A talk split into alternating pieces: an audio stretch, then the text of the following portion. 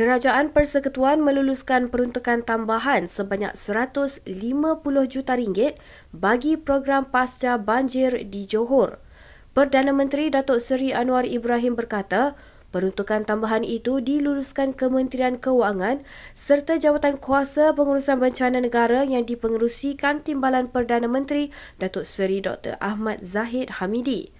Pada masa sama, beliau meminta jentera kementerian dan jabatan supaya melibatkan diri dalam program dan projek pasca banjir dalam waktu terdekat ini. Beliau berkata demikian pada sidang media selepas mesyuarat kabinet di Pejabat Perdana Menteri hari ini.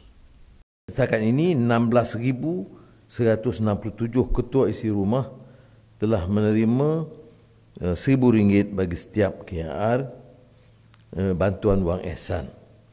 Jadi uh, tetapi saya ingin juga menyeru uh, semua rakan-rakan daripada NGO, daripada universiti-universiti dan daripada sukarelawan dari jabatan kerajaan juga untuk turun kalau boleh dalam tempoh singkat ini untuk membantu bagi uh, rakan-rakan dan keluarga yang telah pun uh, dianggap sebagai pasca banjir ini membantu mereka kerana beban tanggungjawab mereka itu ter, ter, sangat Uh, besar untuk dikendali oleh jentera yang ada di Johor.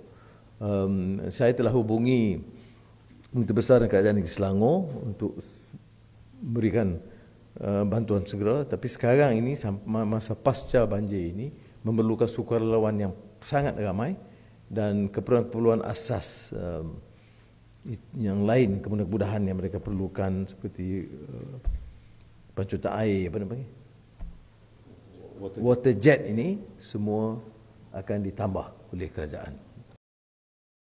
Jawatan kuasa kecil bakal ditubuhkan bagi memastikan tiga projek mega yang terkandung dalam rancangan Selangor Pertama RS1 berjalan lancar. Datuk Menteri Besar Datuk Seri Amiruddin Syari berkata, projek tersebut merangkumi wilayah pembangunan bersepadu Selangor Selatan Idris, pembangunan kawasan sabak bernam Sabda, dan Selangor Maritime Gateway SMG.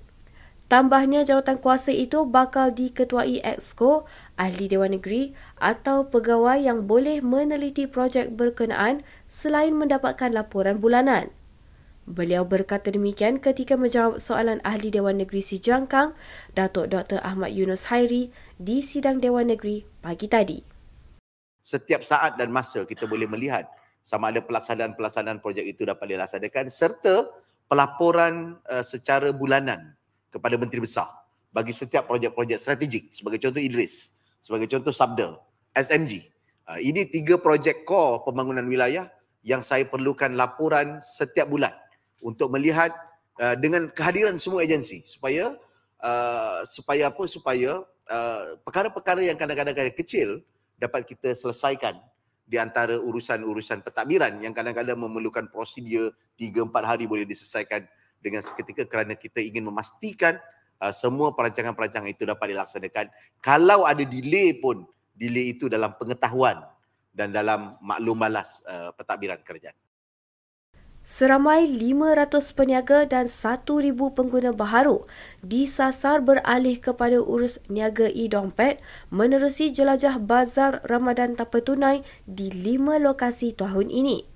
Exco Industri dan Perdagangan Datuk Teng Chang Kim berkata, sasaran tersebut membabitkan peniaga dan pengunjung di Bazar Ramadan USJ 4 Subang Jaya, Stadium Shah Alam, Simpang 4 Sungai Udang Kelang, Selayang Utama Gombak serta Seksyen 18 Shah Alam.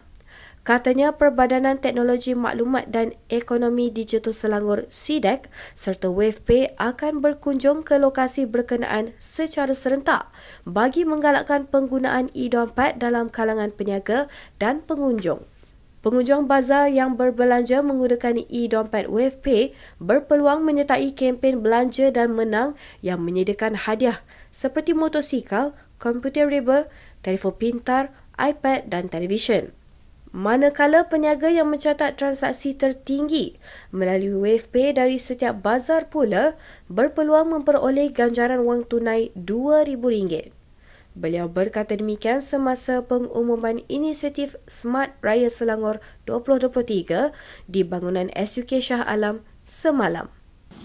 Melalui program Bazar Ramadan Cashless, saya berharap ia dapat membantu mempercepatkan penerimaan e-dompet serta mempromosikan penggunaan wang elektronik sebagai alternatif transaksi yang lebih tepat dan mudah selain menarik lebih ramai rakyat Selangor untuk mula menggunakan platform digital sedia ada dalam kehidupan seharian mereka. Jadi dalam dalam proses ini kita akan memberi penerangan kepada uh, mengharap juga uh, sokongan dan kerjasama daripada PBT untuk memberi penerangan uh, kepada peniaga dan juga kepada pengguna kita untuk menggunakan kaedah pembayaran digital ya, untuk memperluaskan lagi penggunaannya.